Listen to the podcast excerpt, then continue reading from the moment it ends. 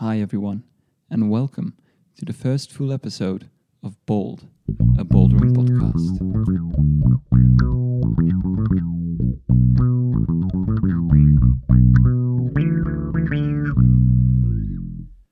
In today's episode, I'll be talking on a few subjects to try and define what bouldering is.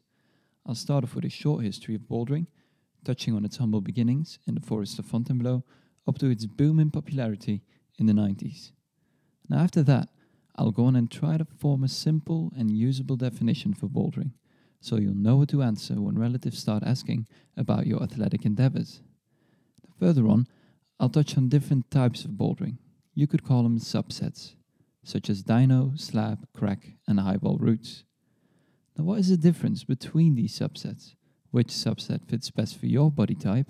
And when does highballing become free soloing? I'll also address the elephant in the room indoor bouldering and its relation to outdoor bouldering. Can we use the same grading system? And what are some of the advantages to climbing indoor instead of outdoors?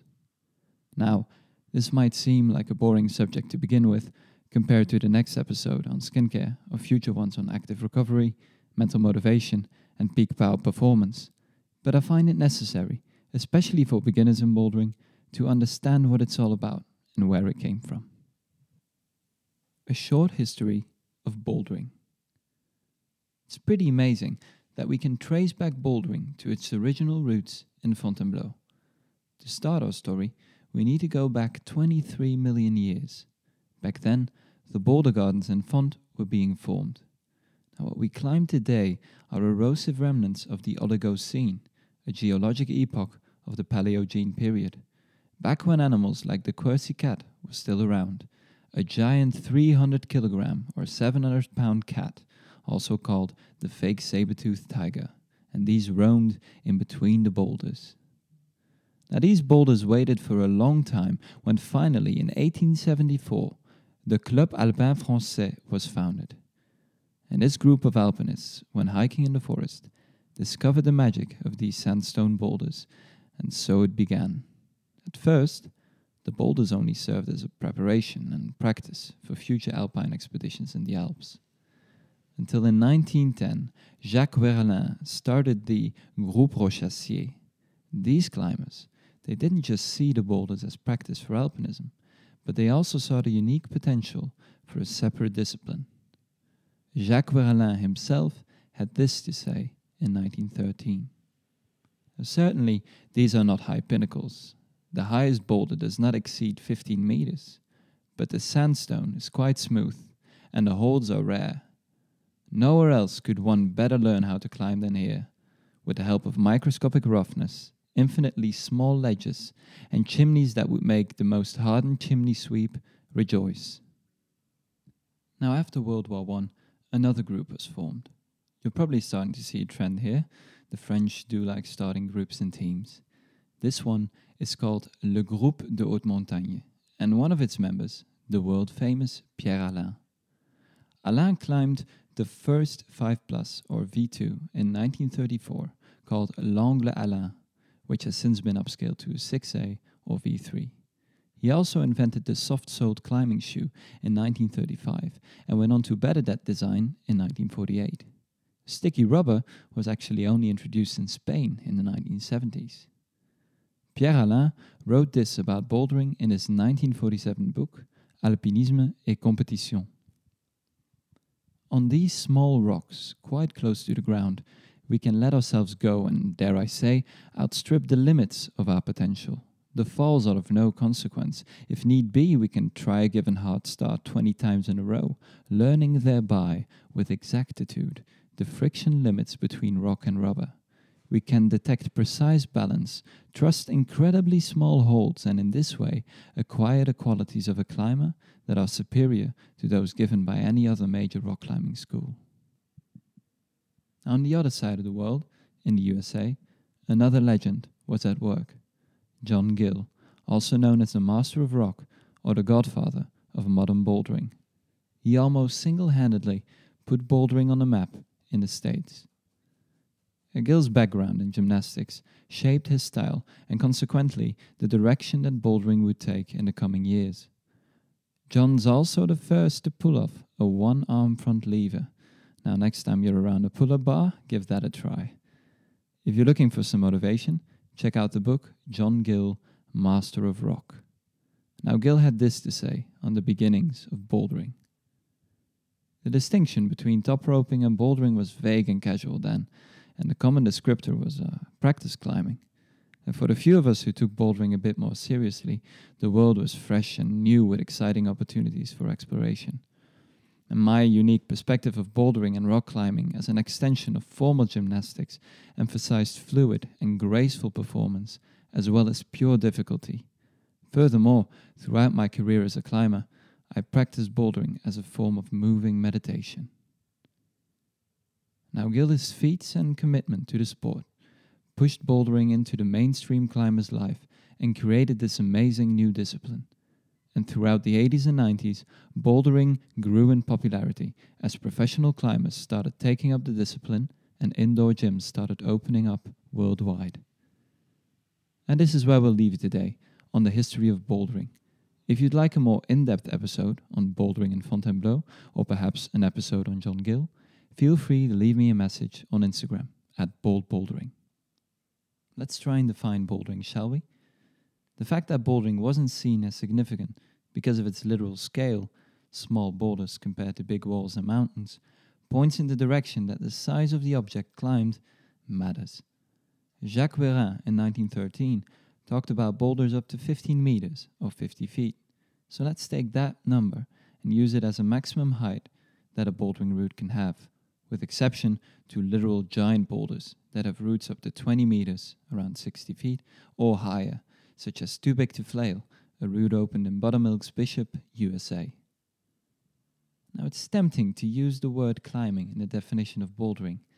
This implies an upward motion and the reaching of a top, but in bouldering we have routes that stay low to the ground and never rise up, such as large horizontal roofs, and low to the ground traverses. So I'll describe the act itself as moving on a vertical surface. Now, we can't talk about boulders or rock and have to use the term vertical surface. Why? Because bouldering gyms exist, and the new discipline of buildering has climbers scaling concrete bridges and brick buildings. So for bouldering, any vertical surface will do rock, plastic, wood, or any other material. But what about those uh, large horizontal roofs I was talking about earlier? They're not vertical surfaces. Well, damn it, we'll just use surface then. Let's take another route to our definition. What stays the same in bouldering despite the difference in the object climbed, be it vertical, horizontal, rock, or plastic? It's gravity. In essence, a boulderer is always fighting gravity, be it on a low traverse in Font or a highball in Bishop. This fighting gravity doesn't ever result in defeat on gravity's side. And even when we win, we still fight gravity on the down climb and until the day we die. Even the boulder we curse when we can't seem to climb it has been feeling gravity for over millions of years. We're all in the same boat. Furthermore, bouldering is done without a rope or harness attached to the boulderer. This lack of security creates freedom of movement and a possibility to fully immerse in one's own movement. Of course, boulders use crash pads these days, but the distinction between a pad and a harness is that the pad only touches the climber at the end of his fall. Alright, enough thinking around. Let's try and formulate a definition. What about this? Bouldering is the act of moving on a surface of maximum 15 meters, with the exception to naturally big boulders, in a gravity defying way without any security except for the landing pad. Still vague, isn't it? It's hard to come up with a definition that describes bouldering, since it has a large amount of subsets and innovation that is yet to come, such as buildering. Definitions, in my opinion, limit the subject to its current described state. Let's leave bouldering as is. That way, we leave room for improvement and evolution. Let's move on and dive deeper into these different subsets that make bouldering so hard to define. Let's start off with slab climbing. This refers to walls between 70 and 85 degrees steep that usually have very few and small holds. Balance and friction are consequently the two biggest factors in SLAB. Staying focused and calm is a must, and an intuitive feel for weight distribution comes in handy. Slab climbing requires a lot of technique, but can be height dependent. This is because of the distance between the very few holds available. Since you're standing on your feet and not really hanging on your shoulders, as on overhangs, slab might be a good fit for the thinner and taller boulderers that prefer technical footwork and laser like focus. Now, if you're slab climbing, make sure your shoes are spotless. A good thing to do is licking your palm and rubbing the tip of your shoe until it's squeaky clean. Cooler temperatures and shadow are also recommended for a better slab experience. And now for crack climbing. This is but a smaller subset in bouldering, and it isn't as widely available. A lot of European climbers, for example, have no experience whatsoever with crack climbing. And This discipline sometimes requires rigorous taping of the hands and doesn't rely on finger strength itself. Most of the friction with the rock is created by twisting the hands and or feet as to lock them in place. I wouldn't say any type of body is better for crack climbing, but a leathery skin, a strong mindset, and big hands might come in handy. Let's move on to dynos. Now, I'm not talking about the dynamic movement called a dyno, but about boulder routes that consist of just one dynamic move. A well known example of this is the 8A V11 dyno called Rainbow Rocket in Fontainebleau. These routes are characterized by its simplicity and explosiveness. Finger strength and proper footwork generally don't matter as much here, and because of that, these types of routes are looked down upon, with some claiming the routes to not be bouldering or climbing, but jumping, and even suggesting downgrading the routes. Now, in my opinion, dyno routes are on the extreme end of bouldering subsets, they are the embodiment of dynamic movement and require a totally different skill set compared to slab climbing, which many see as an opposite. As such, I think it requires its own category and grading. An 8A V11 boulder route is something completely different to a similarly graded dyno route. Being tall surely helps in doing dynos, but also has its drawbacks, since explosivity is crucial. And most important, is strong feet and strong legs.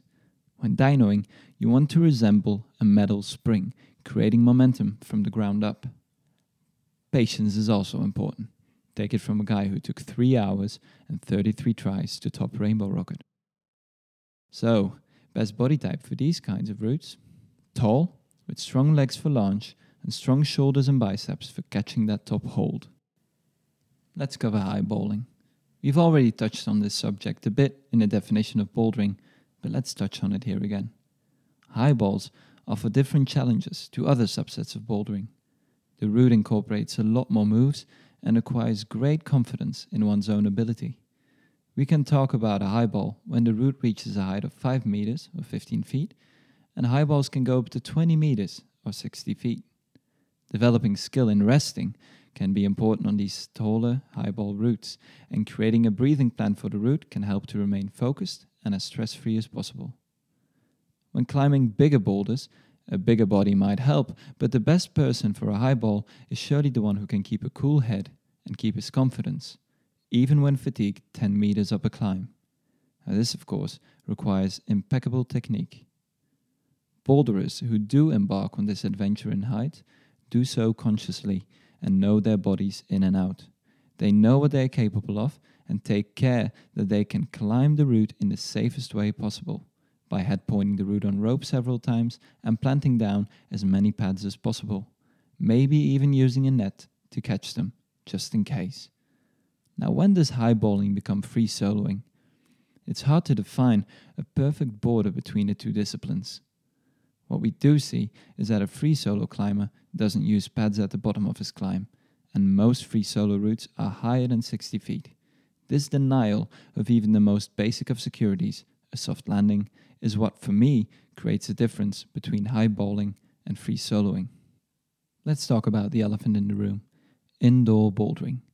Indoor bouldering differentiates itself from its outside version with primarily plastic, sometimes wooden, and lately even stone screw on holds. These holds are puzzled and placed into different sequences on walls with varying degrees of overhang to create routes. some of the advantages to bouldering indoor are, of course, the independence from weather.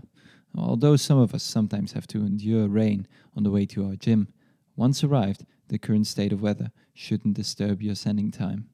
A constantly changing set of routes that incorporate all sorts of shapes and materials to climb on creates the chance to get a lot of experience on a lot of materials, and that without having to hike and explore giant patches of nature. It's all there in the same building, and there's multiple toilets. Indoor bouldering also isn't as rough on the skin as outdoor bouldering, and it's perfect for training up weaknesses or working on specific goals, such as building a stronger upper body. The availability of pull up bars, hangboards, system walls, and gym equipment makes this the perfect environment to get strong for outside sending. So, do we need a different grading system for indoor climbing? I don't think so. Most climbers feel that even if they pull off a 7A or V6 inside their home gym, they might not be able to do one in Fontainebleau. So, for example, if I want to climb at the level of a 7A Fontainebleau climb inside my home gym, I'd probably have to opt for a 7B or 7C. Now, varying weather conditions, the hike to the boulder, only having crash pads and not a huge bouldering mat, not having a great setup to warm up with, and the difference between plastic holds and stone ones are just a few things that make outside bouldering that much harder. And that's that for today's episode. If you're a beginner in bouldering, I hope you understand the sport a bit better now. If you've been bouldering for a couple of years, I hopefully still was able to give you a new bit of information on any of the subjects discussed. Now, if you have any follow up questions, ideas for coming episodes, or just want to say hi, feel free to message me on Instagram at Bold Bouldering. For now, I'd like to wish you a good weekend, and if you're going bouldering anytime soon, think about John Gill and use his strength and commitment in your own climbing. Next episode will be on hardcore skincare.